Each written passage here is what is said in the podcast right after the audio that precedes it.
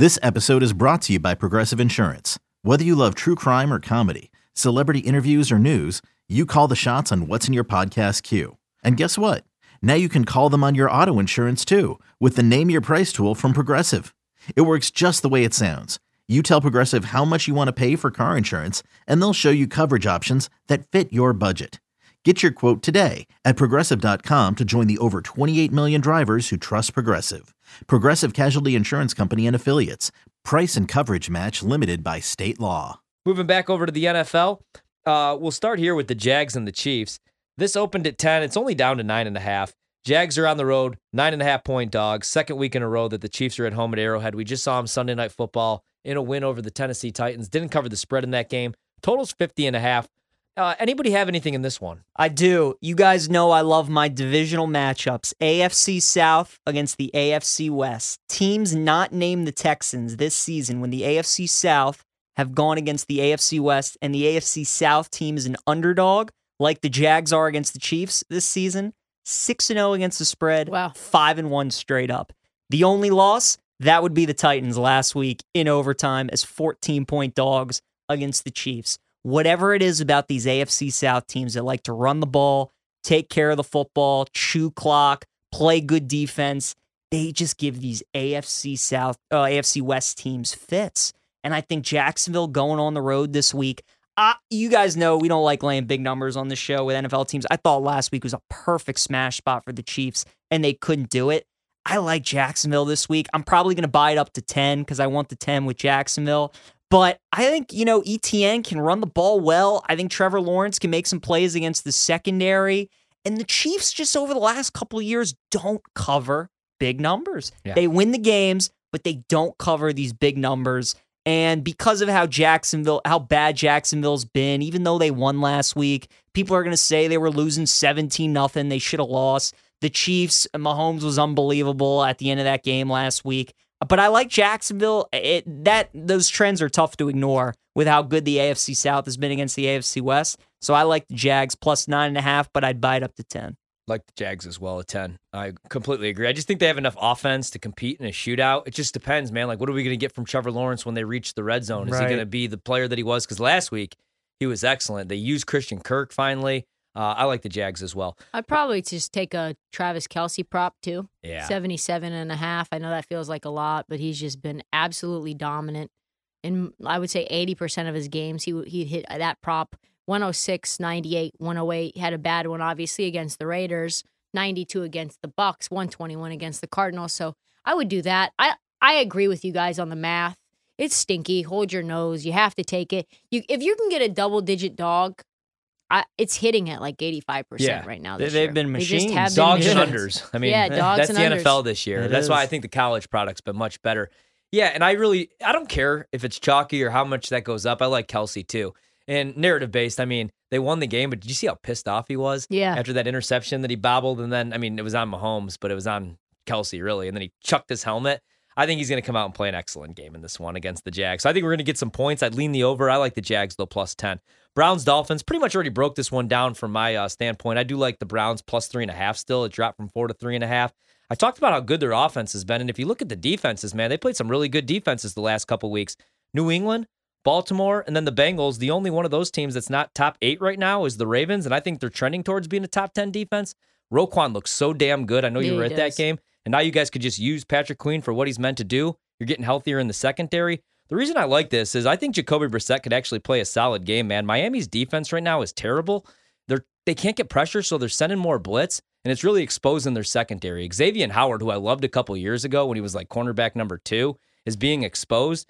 And when they're blitzing right now, like Jacoby Brissett's his splits against the blitz compared to the two high shell are just much, much better, obviously. And they get Denzel Ward back. I already gave that Joe Woods uh, angle. He's the defensive coordinator, knows Mike McDaniel really well. So I think the Browns are live in this one. I took them plus three and a half, plus four. I understand why everybody likes the Dolphins so much, though, because Cleveland plays absolutely no defense, and now they have to go against Well, Tyreek, Waddle, and and the only Tua in that run game. the only team that plays less defense than the Cleveland Browns are the Miami Dolphins. They're 27th in total DVOA. They're really, really bad at pass DVOA. Like it doesn't really matter. I expect that Jacoby Brissett's going to have a really big game Uh, even though he's been like a very decent, like kind of middle of the road uh, quarterback. 226 and a half is his passing prop. I expect for him to get busy. You saw that. Like you weren't able to be there, Peach, but we were able to have you if you wanted to be. Is like Detroit against uh, uh against the Dolphins, like got out to an early lead. They were able to do whatever they wanted. Amon-Ra St. Brown was going crazy. They were able to run the ball. And I think that's the same going to be happening for a Cleveland Browns team that has this dual threat running attack and like okay guys in terms of like weapons for them to be able to exploit Miami's terrible, terrible pass defense. So I like the over in this spot at 49 and a half. Seems like a lot of points, but not when you realize that, man, they could get three quarters of this in the first half. It could be a, a 14 17 game at halftime. No, I completely Could agree. be. The only reason I didn't play the over is just because I'm on the Browns. But like if I was on Miami, I'd want the over in this game because my only hope is that like Cleveland runs the ball 80% of the time and then goes play action the other 20% Yep. of the time and it's just a lot of Nick Chubb. Because if Miami's offense is on the field for more than 35 minutes, I mean, they It's can a hang, wrap, yeah. Then you're definitely getting your over. They may hang 50 themselves against this Browns secondary, but hopefully they're a little bit better with Denzel Ward coming back finally. Anything else on this no, one? I mean I've said everything. My big thing is the weather in this game, right? Okay, You're- yeah. You're, you're getting a Cleveland team that it's snowing right now in Cleveland. They're going to go to Miami and play in the 80 degree heat. So i- it's just I like the Browns. I think it's the right side, but that weather could definitely be a factor when you're coming out of the snow and you play a game in Miami. You know those players are going to be fired up about it, but they could also be distracted. So I don't know. I'm going to stay away. Here's what we talked about this Monday, and I played the Texans plus six. It's down to four and a half. The total's 40 and a half. I don't know that I like this as much. New York is at home. What are you guys doing in this game? Tristan, I know you have a player prop with Saquon in this yeah, matchup. I think this is really an interesting. Like I, it, maybe not to everyone, but I think this is a really interesting matchup. You just look at both of these teams; they're very similar in terms of what they do defensively. Bend but not break sort of defenses. Give up a oh, I almost cussed an S No, load yeah. of S load of yards. Right, like you're talking about. The Houston that's last in yardage given up, but only 19th in points. Giants are ninth in scoring defense, but 17th in yardage giving up. They're 25th in the league in rushing yards allowed, right? So that to me means that don't really love the total, but I think props can hit without the total going over. I think Saquon feasts in this spot. I think Wan'Dale is going to be able to find gaps in the cover too, Yeah. especially open on routes along the sidelines. And the problem with two weeks ago is that you know, DJ had Slayton and Wan'Dale open, but just didn't hit him. Seattle threw a man spy on Daniel Jones, so they knew that he wasn't going to be able to break out for like a 20 yard run. So his passing game was pretty much neutralized. I think that Kafka, the offensive coordinator, is going to be able to sort of scheme against that, right? Uh, and like, I could see a lot of points being scored in this game because, listen, Xavier McKinney's ATV accident is huge. Yeah. Like, he- they blitz the most in the NFL, and I don't think that's going to be the case this weekend. And I feel like nobody's talking about Nobody is talking about Yeah. it. Aaron Robinson, Xavier McKinney, both out. Both is going to hurt this Giants defense, and he's the he's the captain of the defense. He's mm. got the green dot, and now he's not right. And you've got Brandin Cooks coming back into the lineup. They're going to be able to move the ball down the field with Dorsett. We saw it on the Thursday night football matchup. They've got uh, Cooks, obviously. Nico Collins, he's going to be back most likely. I think the Texans' first half plus three is a really good spot. They're six and two against the spread in first halves. In terms of props that I love, I talked about my lock being Saquon over 22 and a half receiving yards. That's the only way that the Giants are going to be able to really move the ball well. That's a very easy opening and it's a very low number. I like Dameon Pierce. His number was 76 and a half yards. I think he gets busy. Like I said, 26th in the league at rushing defense. He's going to rush for 100 yards. Uh, Daniel Jones under 33 and a half rushing yards. I really like as well. They held Jalen Hurts to just 26 rushing yards. I think that they're going to be able to scheme against them. And like we said, this Texans give up a ton of rushing yards because of the scheme. Derrick Henry went for 220 yards a few weeks ago. They gave up 13, 313 on the ground total. The least they've given up this year was the Chargers, but we know the Chargers have one of the worst O lines in the NFL. So yeah, I think with the scheme that Houston wants to run, with the issues on the defense in terms of the Giants with losing Xavier McKinney and and and Aaron Robinson, I like the Houston Texans plus three, and I like those props. You mentioned you mentioned the defensive injuries for the Giants. Offense too. They're still missing Yep. Evan Neal. Daniel Bellinger's banged up. He was Yep. having a great year at tight end for them. You know, guys. I mean, think about what this line is telling you. The Giants are favored by four and a half at home against the Texans. Oh, and that's moved down. if Yep. this game was in Houston, Houston will be favored. Right. That's what this line is telling you. And imagine if Houston was favored against the Giants, how many people would be on the Giants in this game? So I think Houston's the right side. I think the line is telling you just the disrespect that they have for the Giants at six and two. The Texans are the side at plus four and a half. I'm not going to play it just because the Texans are not good.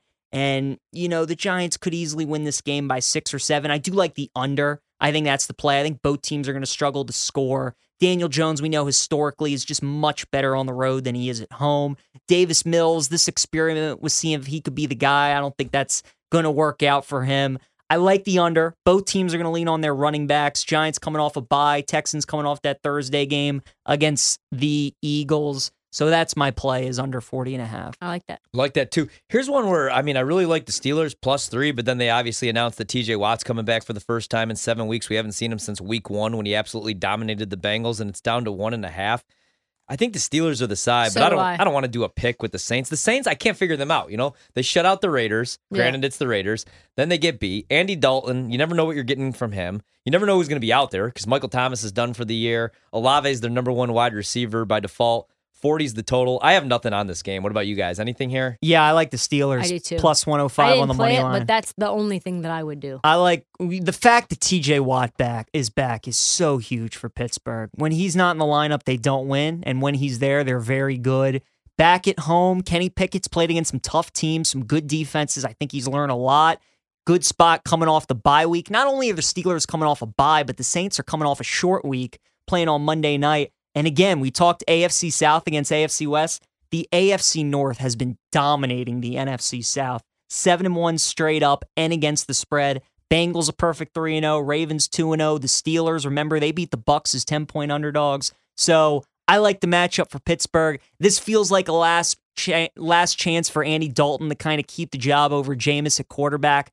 And like Mike Detillier said, the defense has been really what's been disappointing for this team. Mhm. People thought the offense with the additions at receiver with Landry and Olave and Jameis being back healthy to start the season, O line having some nice pieces, and then you bring in Tyrann Mathieu to go along with how great that defense was, but they just they, they aren't stopping enough teams. And remember, Mike Tomlin has not had a losing season as an NFL head coach. No. And if he wants to keep that going, I don't think he will. But if he wants to, he's got to win this game. I like the Steelers plus 105 on the money line. The other thing I was thinking about in this game was maybe going under, which I know it's scary because he's now pretty much the number two wide receiver, is George Pickens. It's minus 120 to the over for his receiving yards, minus 110 to the under. Like, look at this matchup. I mean, he's going against the Saints. We'll see if Lattimore is going to play. Probably not. But I mean, Pickens, he hasn't went over this number the last four weeks. He didn't play last week. I mean, but still, Yeah. that seems a little high 44 and a half against I that agree. defense.